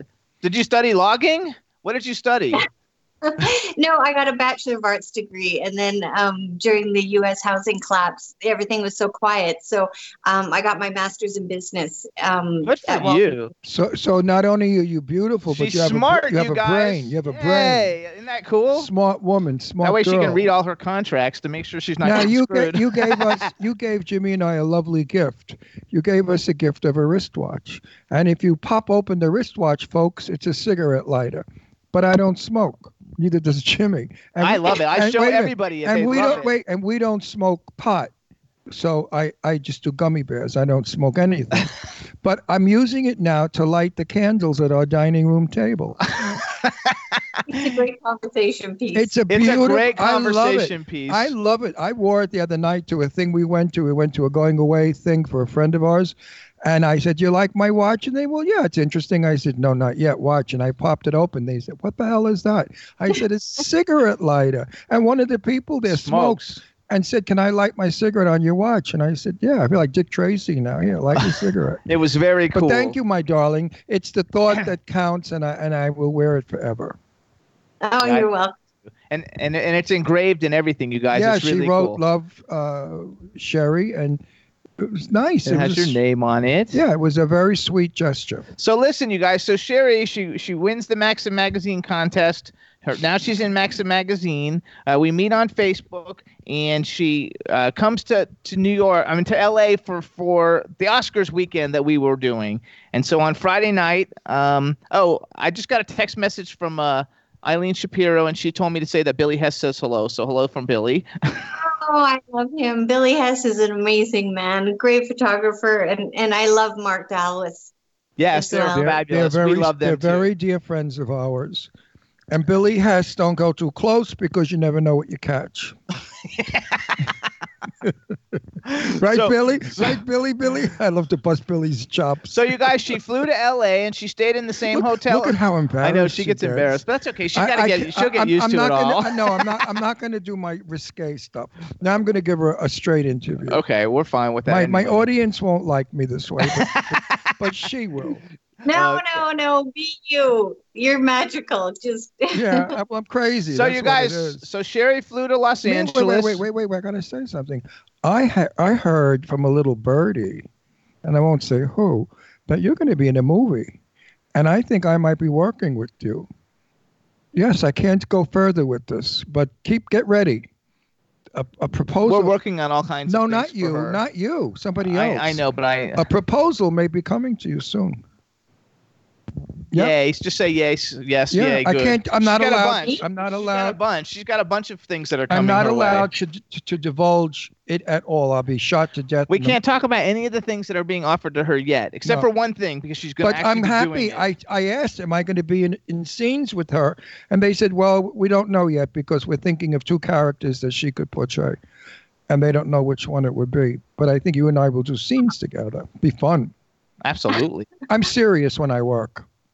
So hang on, I want to go back. I'm going to tell the story so everybody gets the story because she's got a huge social media following. She puts a picture up on Instagram and it gets like thousands and thousands of hits, you know, and like and and and there isn't a person who met you the Friday night that we went to the Agramon's Gate premiere and she that was her first red carpet, everybody, and everybody was drooling over her. And when when she left.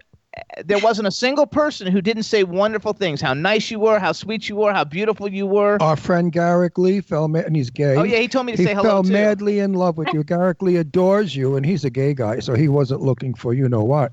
So, but he loved you. Uh, Churchill loved you, uh, the producer director. And everybody at your table loved you Everybody. for dinner at the Wong. Yeah. Hang on, let me. I didn't get that far. So anyway, so then we went to the Sue Wong Oscar Gala, you guys, and she was fabulously dressed. And she did her a se- her second red carpet. There was all kinds of famous celebrities there. She wasn't affected by anybody. Everybody was taking pictures with her. So did you have fun in L.A.? I had the best time. It really was. It was it was it was wonderful. It was like a dream. I I still can't believe I was there. You guys were so kind to me. Thank you. Oh, we love well, you. You're nice, and we're kind to everybody, except some bitches we're not so kind to because, you know, they're not very kind to us.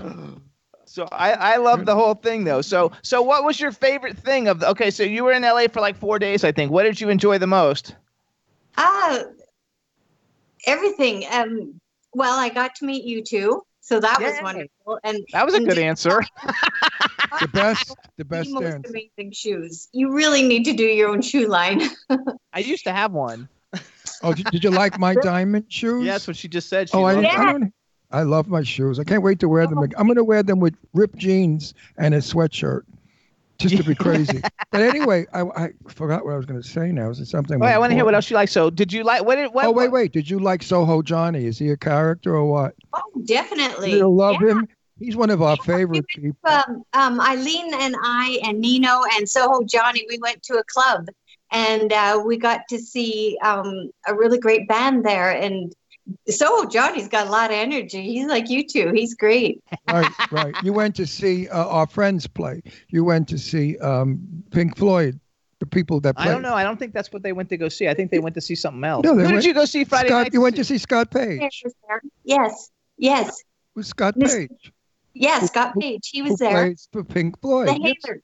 And That Ke- was the Hailers. That's who they went to go Kenny see. and Okay. Scott was there. Kenny Yeah, and I love the Scott. Hailers. The It was Hailers great. drummer's like the coolest guy ever, too. Billy, They're he's all cool. they're all our buddies. Oh, their music, they're they're great. So yeah, so I saw, I got to see that, and you mentioned already the dinner, and uh, we had a really great table. Um, Thomas Churchill, he he sat at our table like the Godfather. He owned our table. He was great, and uh, um, Couple of drinks Sherry in him, he goes on. She's so beautiful.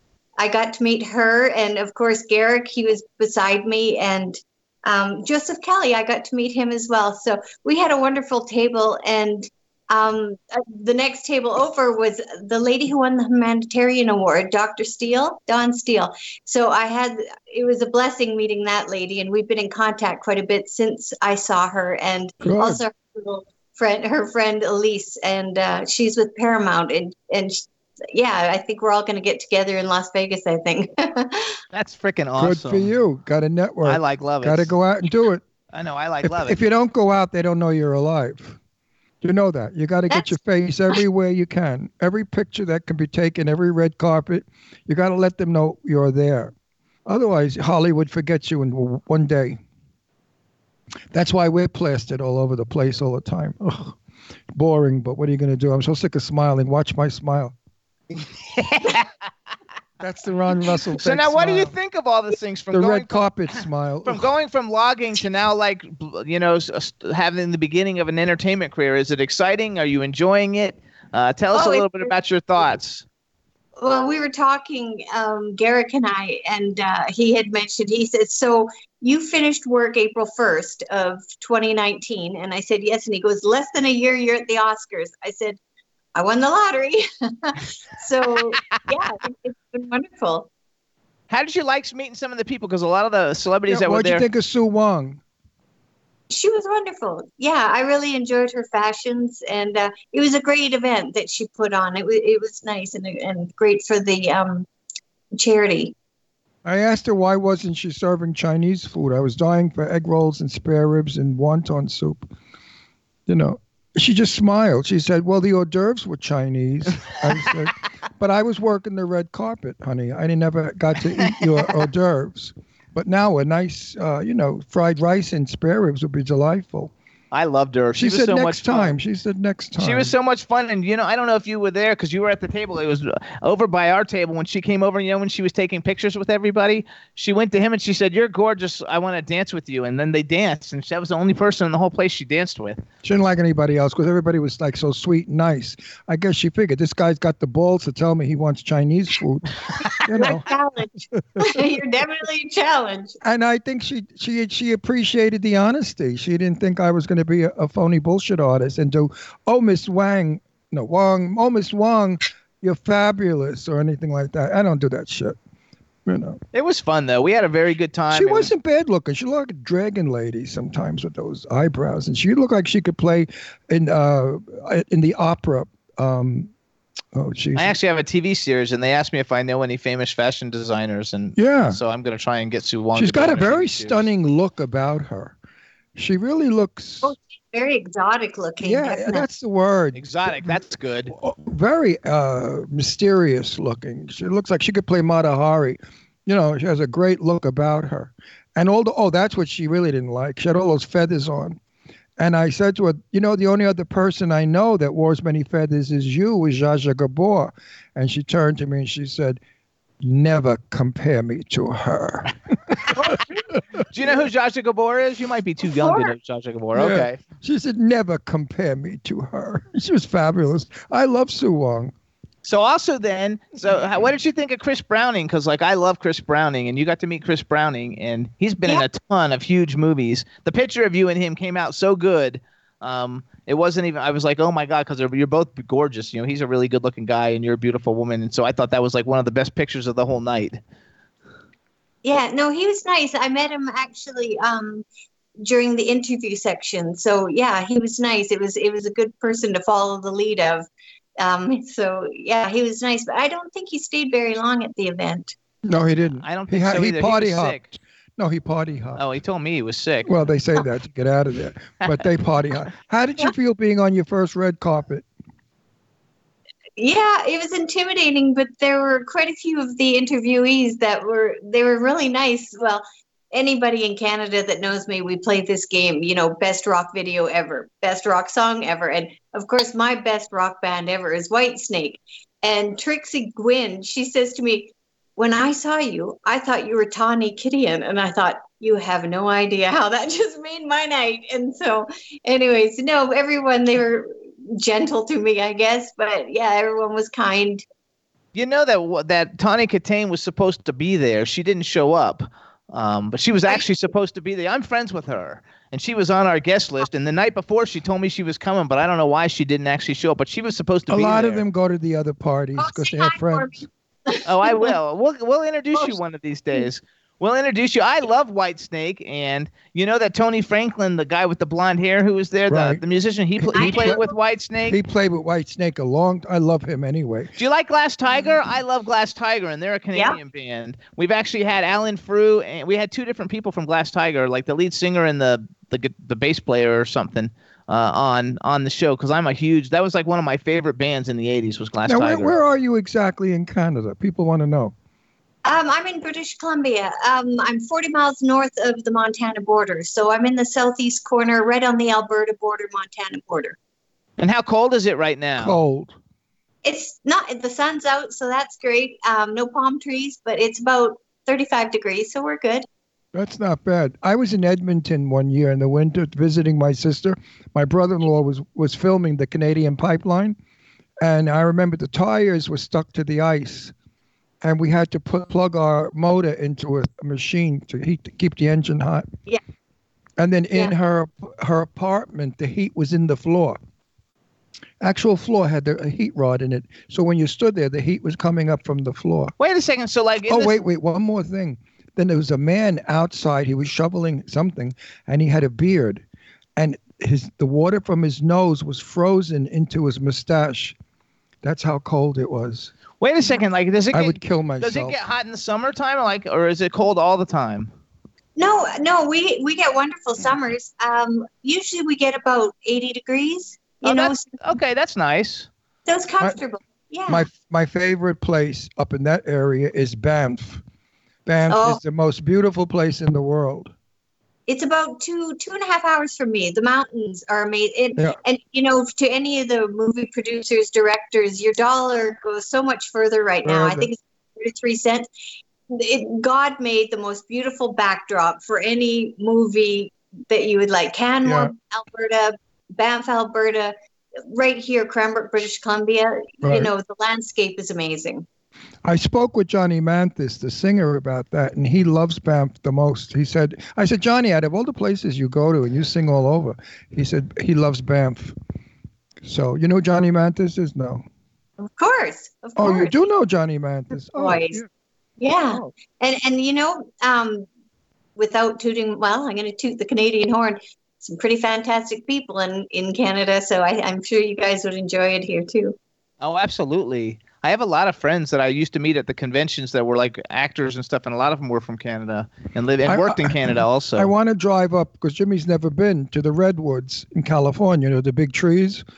And I said maybe we'll go up to Seattle. That's where Kim Novak lives. And I'd love to video. Oh, really? Yeah, I'd like to uh, have an interview with. She lives on a, a little farm off of a river, and she has like the most exotic of animals, like weird kind of things. Actually, Teresa Saban wrote in the chat room, "Who doesn't know Johnny Mathis?" Teresa, many people Oh, do not be Johnny. Mathis. You'd be surprised. A lot of people don't know Barbra Streisand either. Well, that's the, the thing. I used to do college things. I would go around talking about old films and teaching the people in the film department, you know, of the colleges what films are all about. And I had a guy sitting in front of me, a young kid, and I'm talking and talking, and he's like looking around. I said, "Do you know who I'm talking about? Any of these people?" He said, "No." I said, "Oh, do you know who Barbra Streisand is?" He said, "No, but I've heard of her." and I thought, "Where the fuck am I? What planet am I on?" everybody should everybody should know. I mean, Barbra Streisand. If you don't know Barbra Streisand, you're dead. I mean, she's like probably one of the most famous people in the world ever. Oh, with an unmatched voice. Oh, Yeah. absolutely. I mean, but Johnny Mathis, no, I've got so many people that don't know who he is, and he's my favorite singer.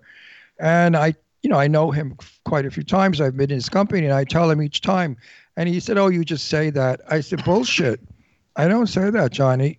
Your voice. I, I've had so much sex with your voice." And he goes hysterical laughing.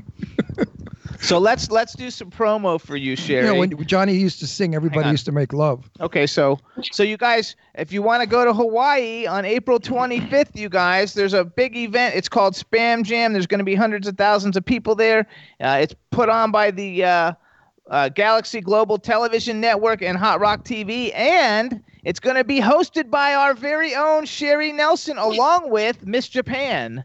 Wow. Yes, so- and she's beautiful. So yeah, it's going to be a wonderful celebrating canned ham. So it's going to be. You have to say you went. So Uh, the more people, ham? the better. Yeah. Canned canned ham. Ham. Spam. Spam. Oh, spam. What? They still have that? Yeah, they have spam. That that was during the war. The soldiers had to eat that. They used to call it SOS, shit on a shingle. spam is like disgusting. I like spam if you make it with like. There's a certain way you can make it. It tastes good. You got to make it with no, eggs. no, you, ha- you have to make it with some kind of like a cinnamony kind of like thing. No, the best way for tastes good. spam is to fry it with eggs. Do you eat spam? Do you? eat? Do No. you? She, no, I'm not asking you. I'm asking her. I had, No I had my. This is my friends. Um, my Chihuahua. She's white with pink skin, so she looks like a piglet. So I've been off spam or ham for the last ten years. Oh yeah, that makes sense. That's smart. Oh my gosh, you have a chihuahua. How much? How much does she weigh? Uh, she's a little heavy, about 10, 12 pounds. I love it though. I love. We love little dogs. We have a six pound little black and white dog. Uh, it's a it's a poodle terrier mix, and we call him Astro. We rescued him like this year. No, no, last year at the at the in the middle of last year. We have three rescue dogs. We love dogs. So did you just have one dog? Yep. Yeah. I love it. Okay. Now so- I asked the question, the boomer boomer question. Are you seeing anybody? yes, she is.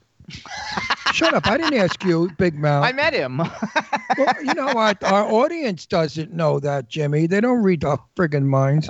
she might not want to tell you that. Well, if she's got well, if, if, if he's got three legs and two heads, she'll hide him. But if he doesn't, she'll talk about him. So who is he and what does he do? Um, his name's Tom Souls, and he's very, very handsome. So you would, you both would enjoy him on the camera. I Um, met him yesterday. Remember yeah. when we did our Skype? He was in bed. Yeah, he um, he's That's uh, not nice.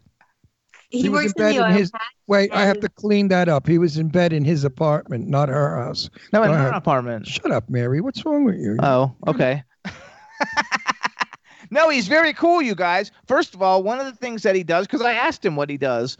He's uh, in oil, she said. That's all I had to hear. Okay. Marry him. No, he does all kinds of things. One of the things he does is he's a fireman person who jumps in the middle of the forest fires from a helicopter to put the fires out. So he's like, uh, like a very like Like brave. an action figure. yeah, he's like an action hero.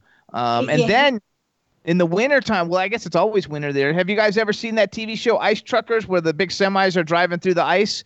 Well, like he like You're going so far away from my question. I'm he does scream. that too. I know, but he does that too. He, he I, like I don't want to hear about what he does. I you want to hear what he does. No, I asked. That was a very quick question. It wasn't a fucking dialogue. Now I'm going to say yes. We know what he does. He's in oil. That's all I need to know. Every a, a girl should always marry a man in oil.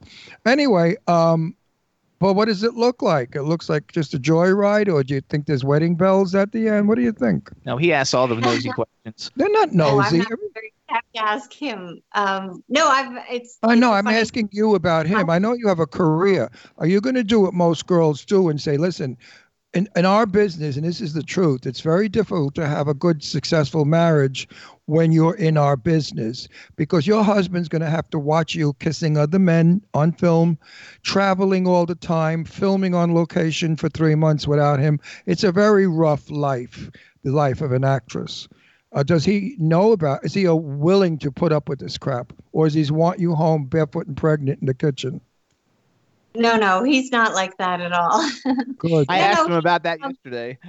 the one thing that I adore of him is he's one of these people that looks outside the box. He actually was the first one to get me out of my shell. He invited me to Indonesia last year. So uh, he has a home over there, and uh, so we go over there occasionally. But no, he he's open minded. He understands. Um, he's an adrenaline junkie, so he's you know he he you know he likes excitement and he's always supportive of me and and um yeah he he's a good man he's very That's nice. the most important thing you said, supportive of you. Because you certainly don't want anybody in your life that you have to argue about, argue with about your career. Because it definitely puts you in a place where you're ashamed to do what you're doing. And sometimes men or women can do that. They shame you for doing what you're doing. Like, let's say the scene needs you to be topless. She's not going to do topless. No, but I'm just, this is an example. Jimmy, shut like, I, you know, what did I marry? I want, could you lend me money don't to do top. him? Don't use topless as an example though, because she's not going No, to no, do it. I'm just giving an example. if you if you expect it to be topless in the film, you don't want a man that's going to call you a slut. You know what I mean? That can hu- hurt you as an actress. You have to tell these men anything I do on film is for the story. It's not a personal thing. Lucky you if you got a guy that supports that, and he's in oil. I would say a four carat ring is nice. Anything under that, no way. Four carat. A lot of people in the chat room know him or like have seen Who his pictures he? on Facebook and stuff because look- everybody's saying how nice he is. Is he really cute? Um, everybody's saying how nice he is and how he uh, one, some, somebody wrote like he he's good looking and he's got balls, which I mean I mean balls meaning because of his occupation. Well, how, how, did, how did they know what he He's looked very, like? very strong. He's very strong. He uh, apparently, I knew. I actually met him when I was in grade eight. Um, I had What grade? I, I grade Eighth, seven. eighth grade?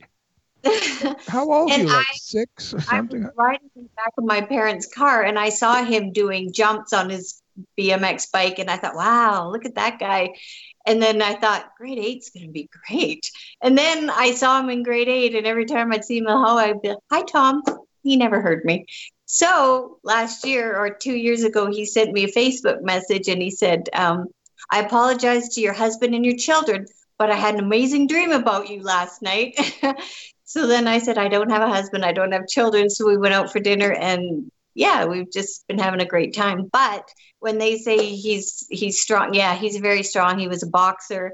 Um, he likes to parachute. So he's one of these unique individuals that you know he he likes the excitement the adrenaline and that that's helpful to me because he can see that never every day is not ever going to be the same so yeah, I love it's it. good i think it's Well, good your life, your, your life is going to be the same way with the adrenaline.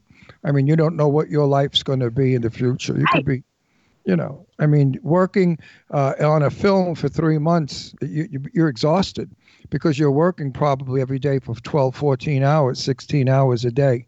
No weekends off. There's no such thing in our business. You work, work, work, work, work. Well, they only shoot five days a week. So. No, I'm talking about if she's in a major movie, not the crap. I I'm know major movies only shoot five days a week. Since when is that? Always. What do you mean always? They have Not not in my day. We they used to have three month shoots in Yeah, Europe. Three month and- shoot, but you still only work five days a week.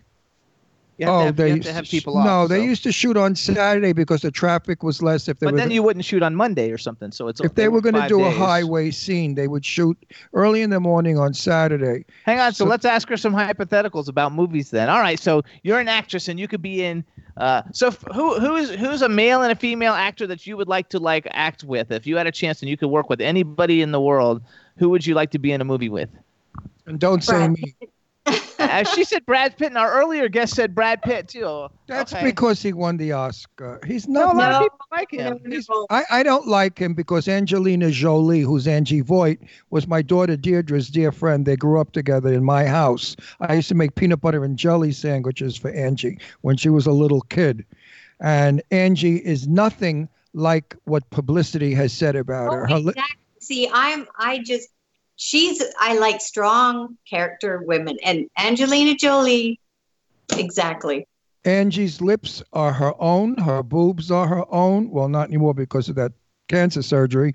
But growing up, my daughter looked like an ironing board at 14, and Angie was a full developed woman at 14. Angie is, yes, a strange bird. She thinks out of the box. She's Hang a on, but you're bringing up Angie. She was talking about Brad. yeah, but I'm going to go there. Now they wrote all this crap about how Brad Pitt was brutalized by her and whatever, whatever, to degrade Angie. And I just think that's so wrong because I know Angie. Angie is a bird, a dove. If you love her, she opens like a flower. But if you're cruel to her, she absolutely collapses, goes within herself, and you're not even there anymore. She becomes like So wait, ask her though. Why did So- you like Brad wait Pitt? a minute. So Brad Pitt lets all that bullshit go out about how wonderful he is and how lousy Angie. Uh, Yeah, but nobody believes the shit anyway. Angie's a good woman. She loves children. She loves people. She does. He doesn't get $25 Wait, let me tell you. Angie gives millions of dollars away to AIDS Foundation. Angie is probably one of the nicest human beings I have ever met in my life, uh, and I love her very dearly. So hold on, how did you pick Brad Pitt though? You never hear that. That is so nice that you just said that because, Because I know the truth. yeah, exactly. But yeah, no, no. Her humanitarian work is amazing and the places she's been. Again, who wouldn't want to be beside a woman that strong?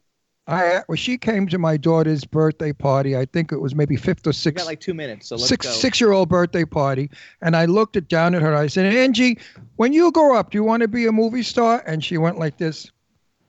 I I don't know. well, she did. So wait a second. So why did you pick? We only have two minutes, so, but why did you pick Brad? Why do you like Brad Pitt? Besides the fact that he's cute. Uh, Not even. him up. You know, you look at him, you look at Cary Grant, you look at uh, Robert Redford, all those men of their generation, the charisma.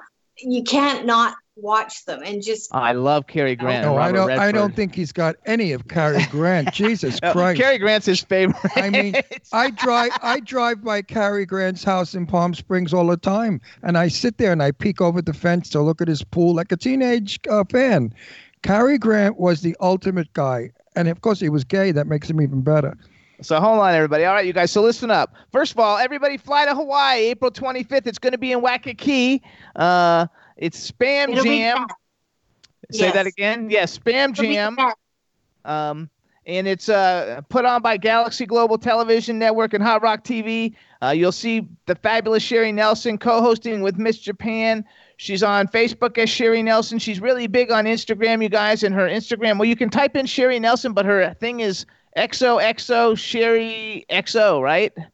XOXO Sherry XO. You guys That's hugging kisses, hugging kisses, Sherry. follow her on you ever think Instagram. She puts fabulous pictures up, and she gets tons of likes on all of them. She's wonderful. You're going to be seeing her all over the place soon, and um, she was. A star is born. that's right, a star in the making, a supermodel in the making, and and now we, let's see if she can act before we go too crazy. Because if she can, if she can act, she's just going to be like a cutout. You know, somebody they stick there to be beautiful. it's beautiful. okay. We're going to get her in Sports Illustrated and all the other magazines. Yeah, but I want to see her as an actress. I want to watch her work. I want to work with you in a film. I bet you we're going to be in a film together. I hope so. I'd love I think that. so. I'm Oh. good to work with. I, I'm not. I'm not a selfish uh, actor at all.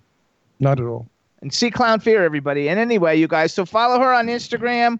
Uh, go to Spam Jam. Get the new Maxim magazine right now. It's on shelves right now. Uh, she's in it. She looks fabulous in it. She's gorgeous. And um, we want to thank you for coming on the show. We're going to be seeing a lot of you. Um, when and are we you coming you back to L- When are you coming back to L.A.?